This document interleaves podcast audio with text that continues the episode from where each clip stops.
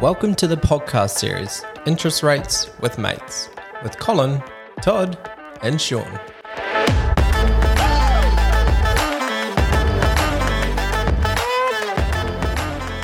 Welcome everyone, episode eight, Interest Rates with Mates. A good one today. Self-employed. Self-employed. We love self-employed. We do. uh, thanks for joining everyone. So we, today we're going to be covering off self-employed, and it's uh, people get nervous when uh, they are self-employed just because there is so much that goes on behind the background in terms of validating tax returns, financials, and obviously the way that the income is flowed through those different entities. So we're going to be discussing what that looks like from a bank's point of view and our point of view as well. So I guess what banks look for when they read tax returns, one of the big one is net profit. So how much uh, your income is versus expenses and what your taxable income has generated for that year. Uh, they're also looking at if there's been any downturn potentially in those two years because most banks require two years validation. And any add-backs. So add-backs can be make a huge difference to your application. Yep. Yeah, absolutely. Yeah, add-backs are um, – uh, well, I'll let um, Todd, do you want to you know, give an update on sort yeah, of definitely. Ad- add-backs um, and what it means? And just about net profit as well. Like that's that's the key. It's not about turnover. It's about what's left over after all the expenses and everything are well, taken I like, out. I like that. I like that, that one. Yeah, because like, I get a lot of clients actually bring that up, though. They, like the first thing when you ask them on the phone, more so in that initial uh, phone call um, – they always mention their turnover, and it's like, well, that's the turnover's irrelevant because mm. it's about what's left over after all your expenses. Absolutely, like, yeah. yeah. I think that's really important. Yeah, yeah. yeah. So um, obviously, as Sean said, net profit um, is uh, is a big one, but also there's lots of in the financial statements there'll be there'll be lots of expenses that we can actually add back um, as as a profit, so or as income. So um, depreciation and interest are the two biggest ones, um, especially over the last few years with the The instant asset write-off, so where you could buy a vehicle or buy assets for the business um, and then write off one hundred percent of that, the cost of that asset um, in that financial year.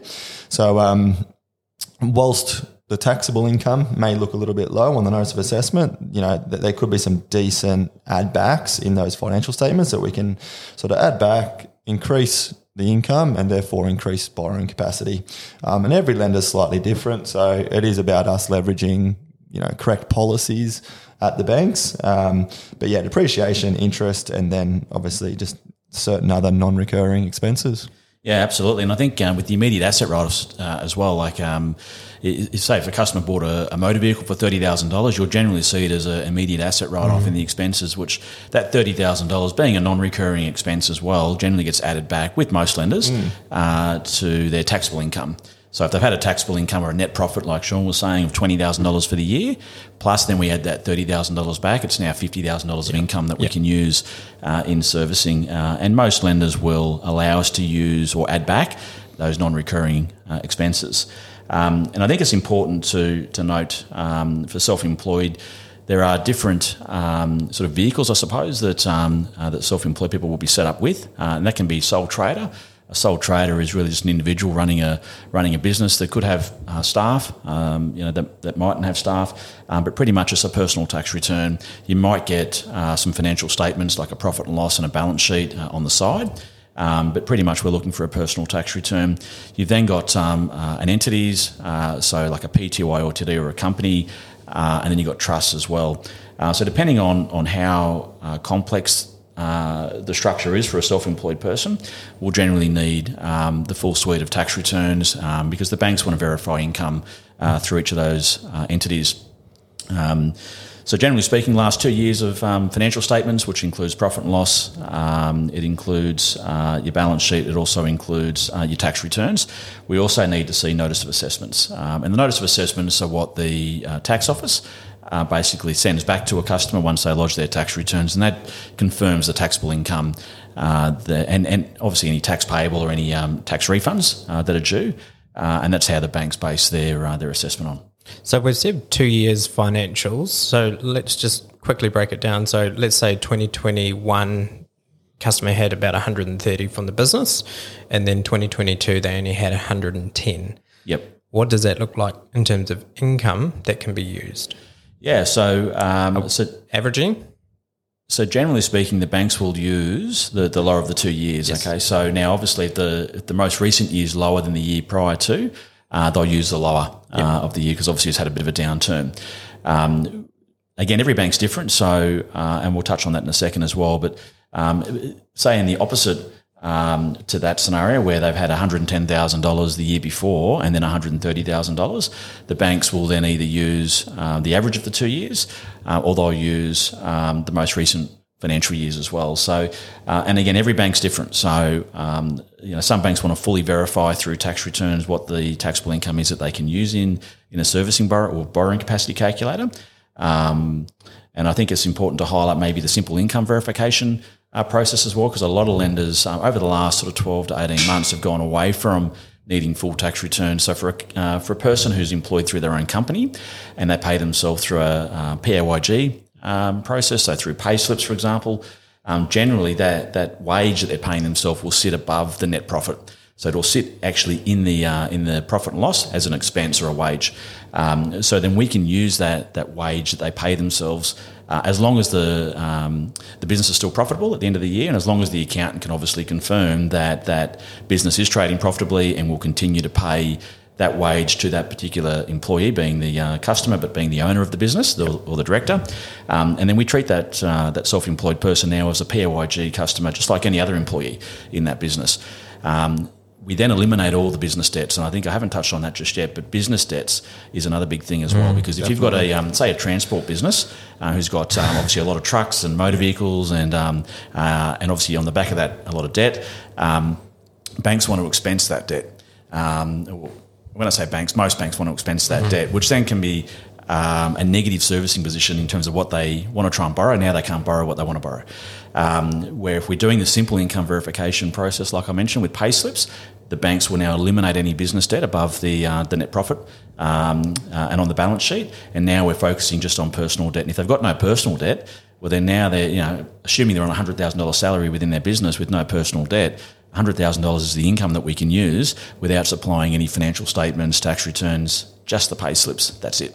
Um, so I think that's really important yeah. for listeners. If you are self-employed, there are many different processes um, and the banks are jumping on board more and more uh, through the course of the year as well, where there's more opportunity now for self-employed borrowers to um, be assessed completely differently to how they might have been assessed before COVID or even through COVID. Yeah. I think the most important thing for the listeners is um, just understanding that credit policy change like can vary so greatly from one lender to another. Like certain lenders on our panel don't even accept self-employed applicants, whereas, you know, some are happy to take the pay yeah. slips and, and treat them as P A Y G. Others are happy to just look at the latest year in isolation, so the latest financial year, um, you know, ignore business debts. Um, yeah, it's just that, that policy, the policies can change so greatly from one lender to another. So, um, you know, We get how many, like we get clients all the time that have been to their bank, have been told no, or yep. have been given a really low borrowing capacity figure, um, and they come to us and we explain that, yep, but you've got these other four or five lenders that are more than happy to take one year in isolation, ignore business debts, or do this and this, and um, all of a sudden, you know, we've given them the green light and got them approved. Yeah, and I think um, just quickly on that too, there's another lender that's just recently introduced um, the notice of assessments for the last two years. Yes. So no pay slips, mm. no tax returns, just the notice of assessments. And if you've gone from, um, say, like Sean said a second ago, a lower year uh, maybe to a higher year, they'll take the average of the two years um, if it's gone up by more than uh, twenty percent uh, in uh, in taxable income. And again, there's no business debt expense. So I think that's really important. Yeah. Again, is that if you've had if you've got a really good business but you've got a lot of expenses in that business that most banks will want to include in the servicing calculator, which can have a detriment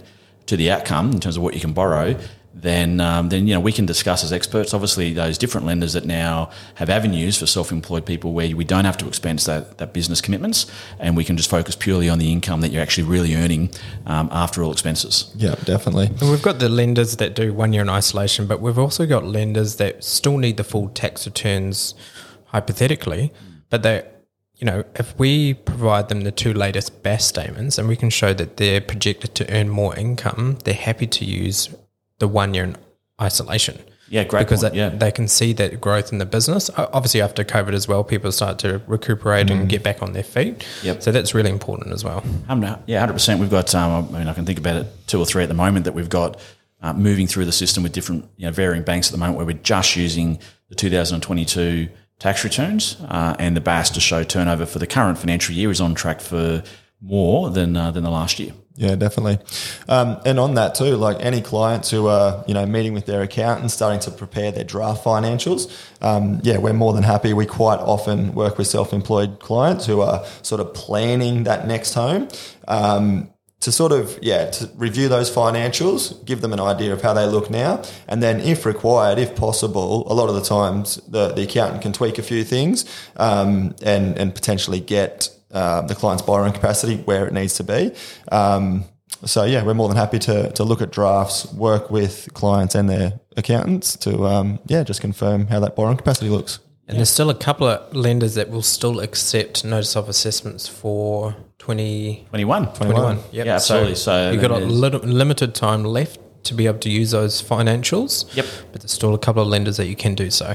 Absolutely. Um, and, you know, I think just in, in closing too, I think it's really important, um, you know, through that simple income verification process, um, I mean, I've seen scenarios where, you know, some self-employed customers that are doing this, uh, you know, pay slips, you know, for example, can borrow three, four hundred thousand, maybe even more than if they were showing full financials, just because of the change of policies. Mm. So I think it's really important for self-employed listeners to uh, just be across that, because what they might be told somewhere else mightn't be one hundred percent correct. Yeah. Mm, definitely. So please call us if you've got any questions regarding self-employed. Obviously, it is a bit of a tricky subject in terms of understanding what income you can and can't use. That's what we're here for, and we'll explain the process of what income is needed to get you over the line. Absolutely. Um, and I think, you know, for, for listeners, I mean, look, seventy or eighty percent of our customers Uh, so far this financial year um, are self-employed. Um, so we're well equipped to, uh, to actually speak to self-employed customers. Definitely. Great episode. Thanks, team. Uh, we'll see you next week for the next episode. Looking forward to it. See Thank you, you. Then.